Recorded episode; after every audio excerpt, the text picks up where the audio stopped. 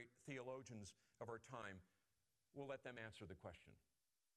The single most important question any human being can ask is the question, What is truth? One of the most basic questions of all is the question, what is truth? And, and there have been battles over the answer to that throughout the ages. Of all the issues today, you could boil them down to half a dozen, but unquestionably, truth would be major.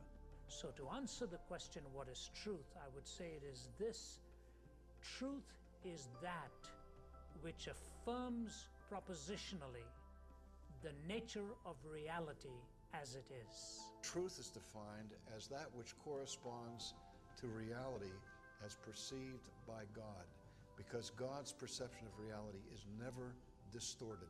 It's a perfect perception of reality. So when Pilate looked at Jesus, says, Ah, what is truth? and walks away. Pilate walked away from the greatest authority on the greatest question and committed the greatest crime at that time.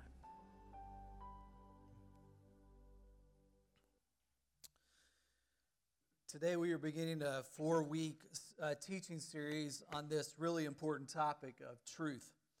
How can we discover and how can we hold on to truth in this current of confusion in our culture today? In our culture, the truth seems uh, not to matter so much anymore. The only truth that seems to matter is, quote, your truth.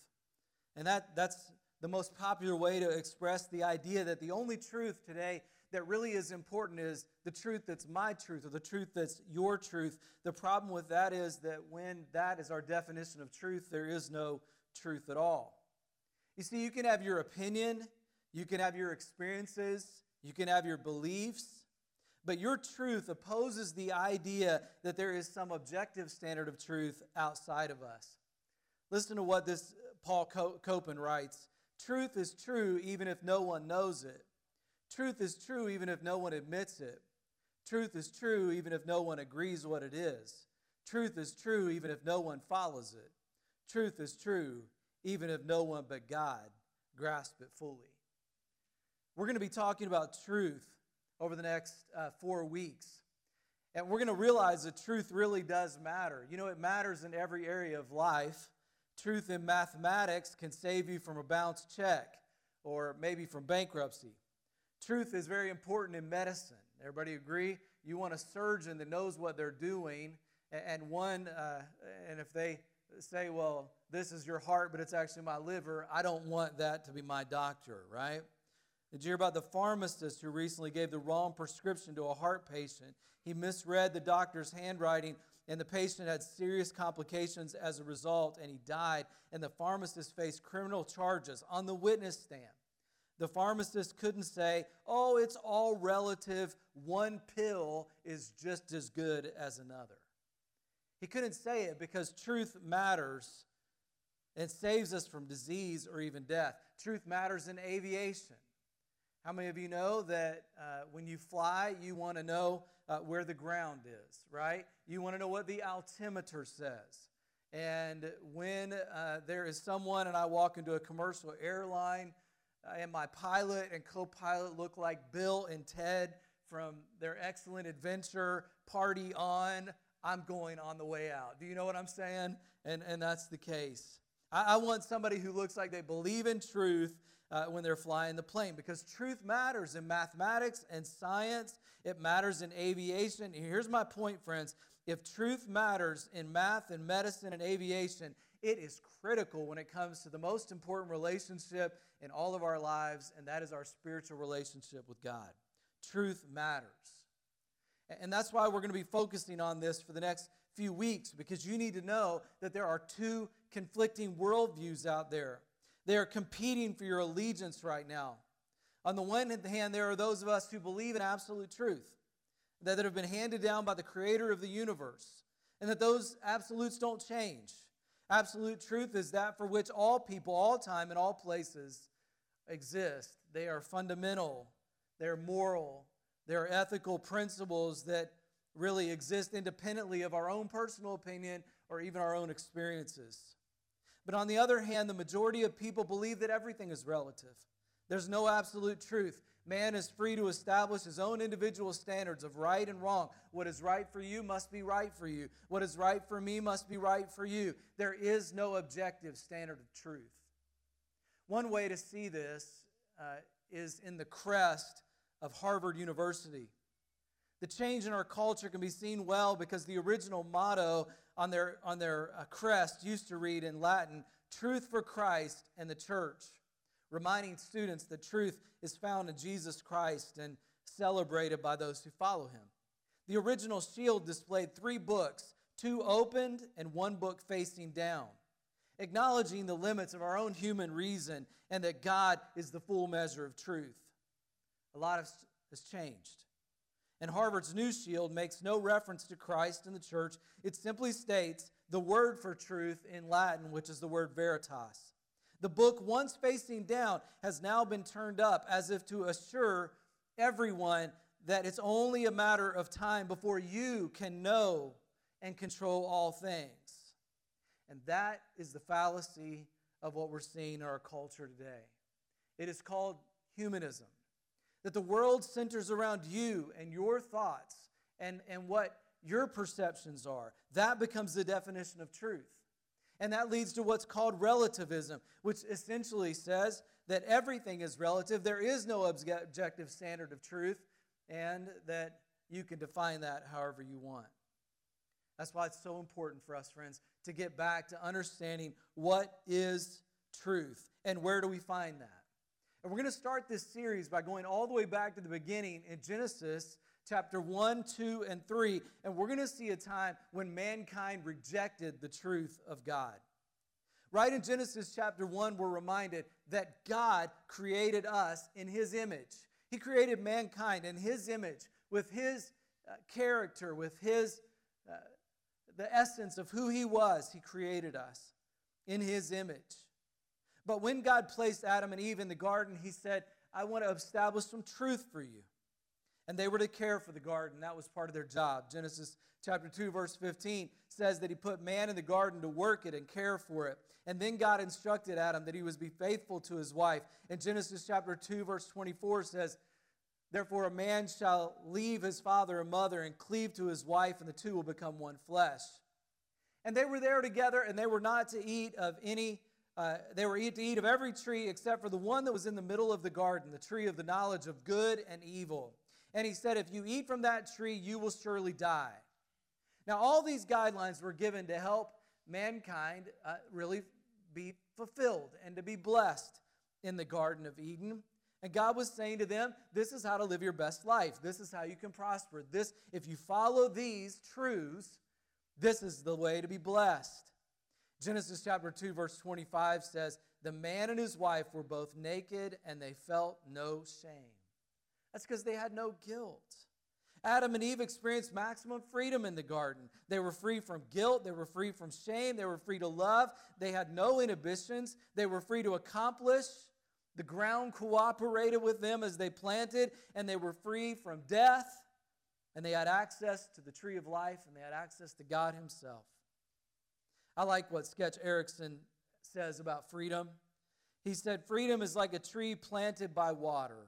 Uprooted, it will die. To be really free, it has to remain attached to something life giving. And when Adam and Eve were attached to God Himself and the truth of who God was, they were free to be who God wanted them to be. Friends, the Bible says, Jesus said, You will know the truth, and the truth will set you free. And so I want you to notice when it comes to this story and to our lives that truth is based on the character of God. Where do we discover truth? We don't discover truth by just processing it, thinking about it, trying to filter it through our own experiences. It's actually, it actually comes from the very heart of the character of God. It was not determined in the Garden of Eden by majority vote or individual feelings or government decrees. I, when I was teaching at Indiana Wesleyan University, I taught a class called uh, Business Ethics. And in that class, you learn all of the ethical theories that are out there, the normative ethical theories. And, and those are things like majority votes. But how many of you know the majority can be wrong sometimes, right? Sometimes it's based on how you feel about something or what your perception is or what is the most beneficial for the most people. The problem with all of those is they fall short, and especially when you remove God from the equation. Absolute truth in the garden was given by God because it was an extension of the very nature of God. And he said to Adam, I want you to work in the garden because I work, and I want you to have fellowship with you. And I want you to not touch the tree of the knowledge of good and evil because I, I cannot be tempted by evil. And Adam, I want you to be faithful to your wife because I'm faithful to you. So many times when we try to communicate uh, something to our kids, our values, we'll say, Well, this is wrong. And they'll say, What? Why? Why is it wrong? And you just say, I don't know, it's just wrong. Everybody knows it's wrong. Don't you know it's wrong? And they say, No, I don't know it's wrong. Why is it wrong? And we end up saying as parents, because we don't know what else to say, because I said so. That's why it's wrong. That's why. But that's not really sufficient. There has to be a reason why something is wrong. The reason why there is a truth and a falsehood.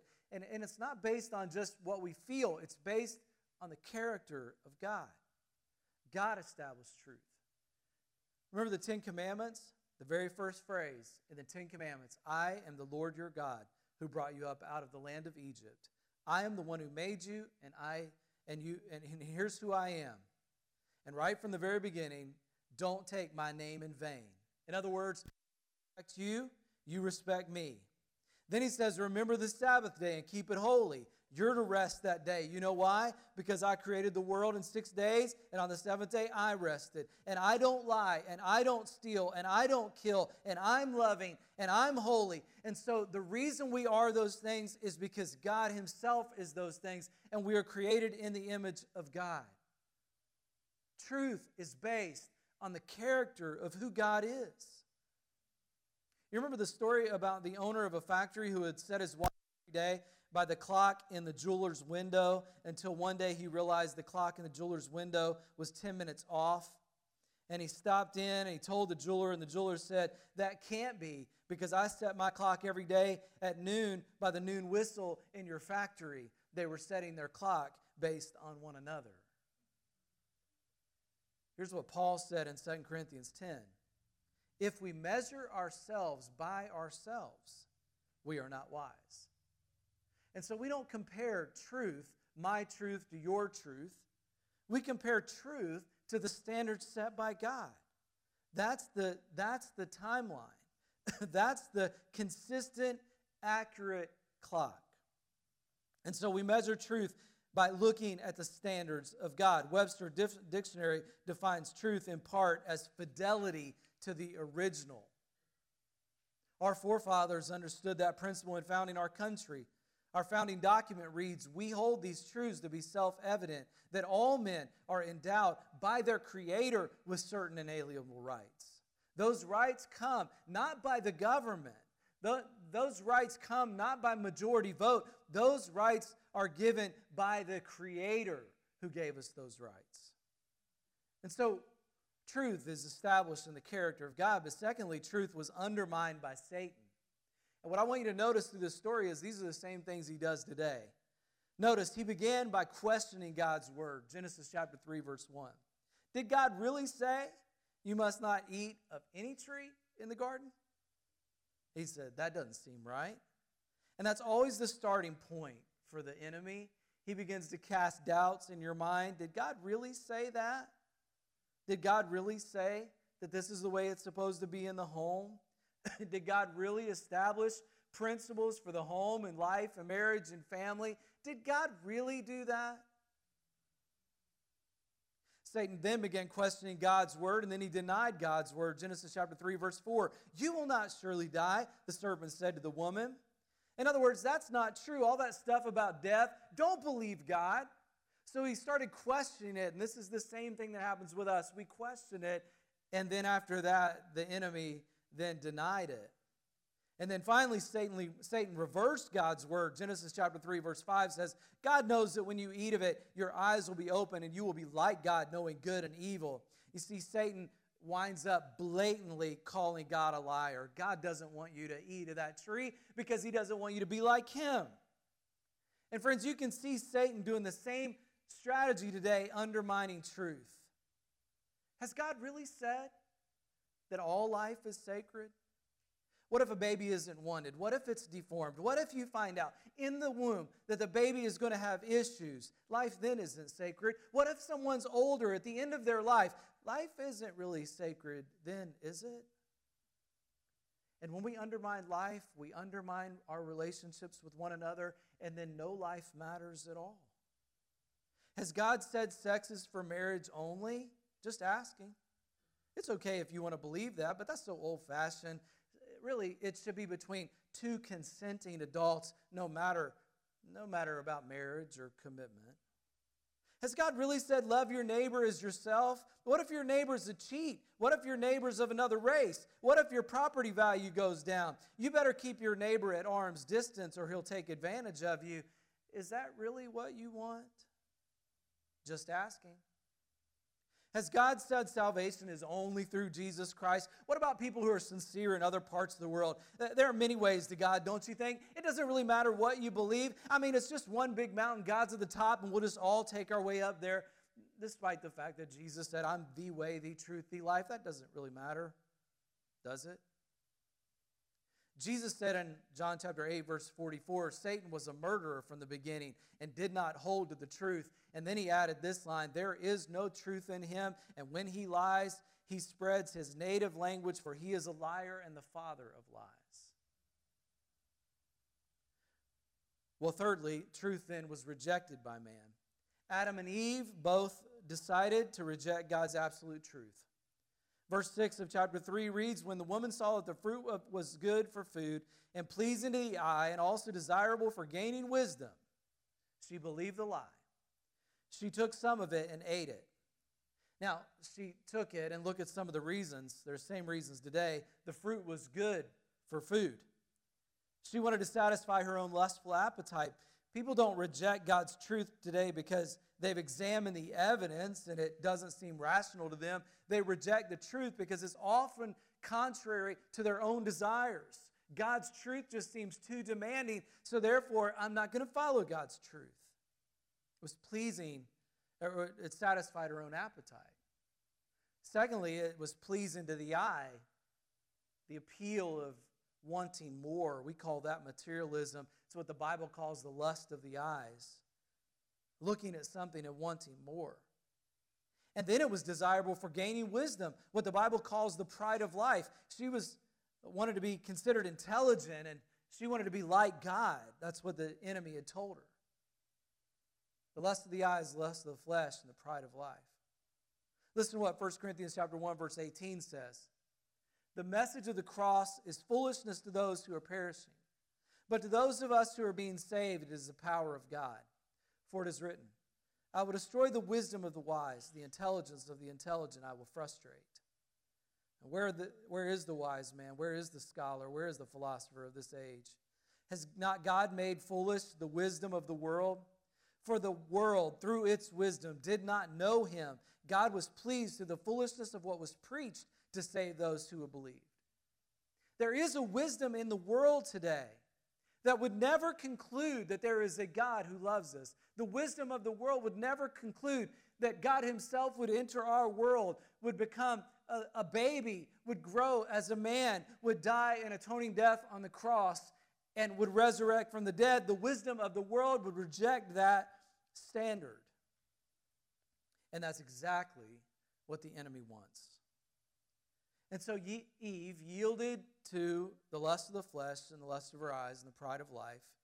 And then look at verse 6. What did she do? It reads, She also gave some to her poor defenseless husband. Amen. That's not what it says, is it? I often thought that Adam was dumber than Eve, actually. Eve was persuaded by supernatural being Satan. Adam just yielded to peer pressure. So Adam and Eve rejected God's truth in their life, and everything began to unravel. And verse 7 says, The eyes of both of them were open, and they realized that they were naked. So they sewed fig leaves together, and they made coverings for themselves. They now were ashamed. Their self esteem was in the pit. They felt self conscious, inadequate, insecure, and alienated from God. And when God came in fellowship with them. Then, after this, they hid from God. They felt guilty and alone. And God asked Adam, Have you eaten from the tree I told you not to eat? And what did Adam do? He took it like a man and he blamed his wife. And in verse 12, it says, That woman you put here with me, she gave me some fruit from the tree and I ate it. And their relationship began to crumble. And Adam blamed Eve, and that was a source of marital discord. And, and we have been struggling ever since. And in the verses that followed, then their son Cain murdered his brother Abel, and they were kicked out of the garden. The earth refused to cooperate. Their bodies began to age, and eventually they died, just as God promised. When you reject God's truth, there are always consequences. And this is what is happening to us as a culture. We have, we, we have rejected God's standards of truth. And society around us is beginning to unravel. Think about the chaos in our families. Everybody used to know what a family was. It was made up of people who were related to each other by birth, adoption, marriage. But now we rejected God's truth. The institution of the family is under attack. Commitment is out, living together is in, respect for parental authority is out, do what is best for you is in. There's chaos in our government.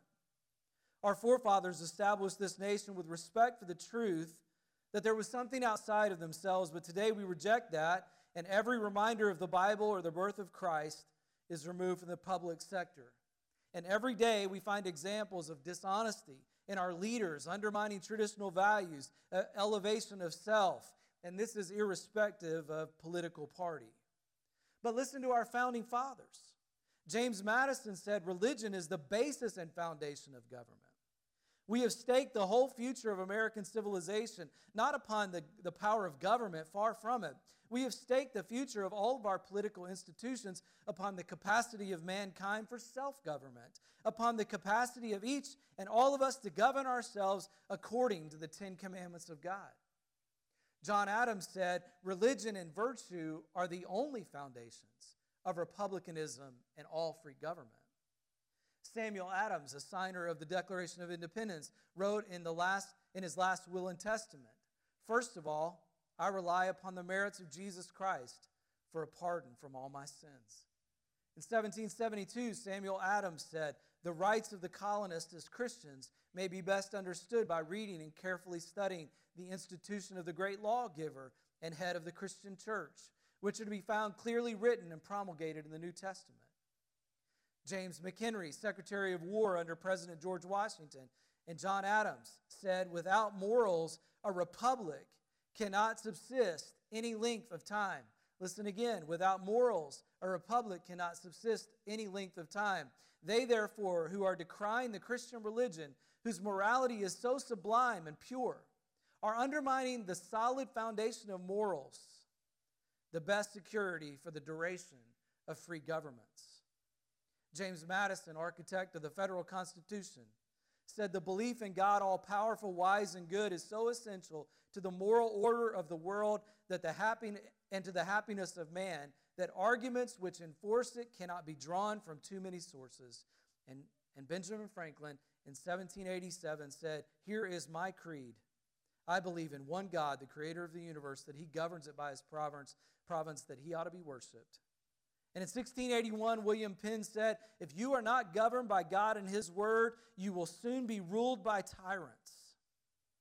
When you leave the, the truth, the system crumbles. And listen, every nation that does not hold any truth to be self evident just does not have the confidence to judge many things without moral authority and certainty. When you reject truth, it impacts, it impacts governments, it impacts families. It impacts education. We are reimagining so many things in education today. We're reimagining history, we're reimagining math. I understand now there's a new course that they're reimagining spelling. It's inventive spelling. Doesn't matter how you spell the word, as long as you're being creative, that's good and you get a good grade. And friends, that is a course I could have passed. Let's just change the test. The Bible says thinking themselves to be wise, they became fools. But to be honest, the rejection of truth has created problems in the churches too. Liberal churches reject the miracles of the Bible. Friends of mine recently came out and, and, and have redefined sin in their church. They've decided to be more inclusive, and therefore they've said now sin is, is just simply anytime there is a victim.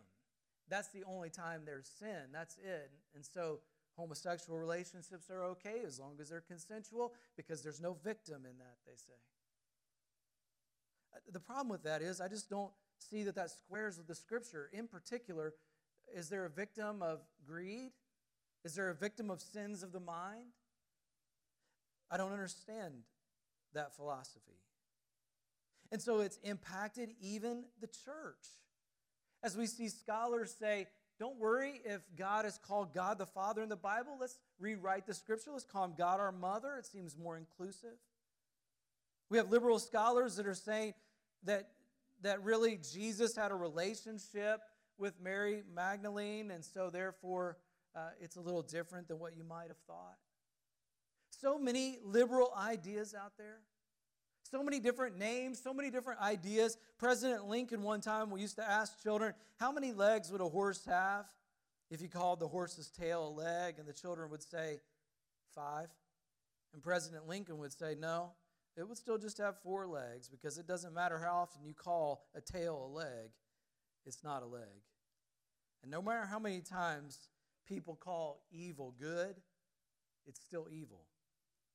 And we can attempt to change God's name, and we can attempt to change God's word, and we can attempt to attack God's church, but God has not changed. He is the same yesterday, today, and forever. And so truth is so important. Psalm chapter 11, verse 3 says, When the foundations are being destroyed, what can the righteous do? What should we do as the church of Jesus Christ in the face of a culture that undermines truth?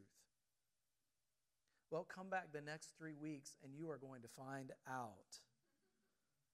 Ephesians chapter 6, verse 14 says, Stand firm then, with the belt of truth buckled around your waist, and the breastplate of righteousness in place. Stand firm in the truth. Hold fast to what God says, regardless of popular opinion, regardless what you see as your truth or what your thoughts or opinions are. Look to the character of the one who defines what truth is. His word never fails. His church will prevail. His truth is marching on. Jesus Christ one time said, If you want to know the Father, come to know me, because I am the way, the truth, and the life. No one comes to the Father but by me. God, we give you thanks today for your word. And God, we give you thanks for the truth that is found in your scripture. And God, help us to understand what truth is. Help us to see all of the issues that surround us today. God, help us to understand, for, for example, all the voices that, that speak to us about, about even, even the illnesses today, about the challenges that we're seeing in our society with that. God, help us to see how can we love people through that? God, we understand that the world is going to have illness and challenge. But we also understand, God, that the Bible says that you have overcome the world. That we as your people don't have to be afraid because we know that whether it be on this life or the other life, God, that you have a plan and a purpose for us. Help us to hold on to that truth. God, when we see the issues of racism in our culture, and we see the reaction of that as well, God, help us to remember the truth that we are one, one nation, one people, one group under God. And God, that we as a society, Lord, that we are far better off when we follow the word of God that simply says, Love your neighbor as yourself.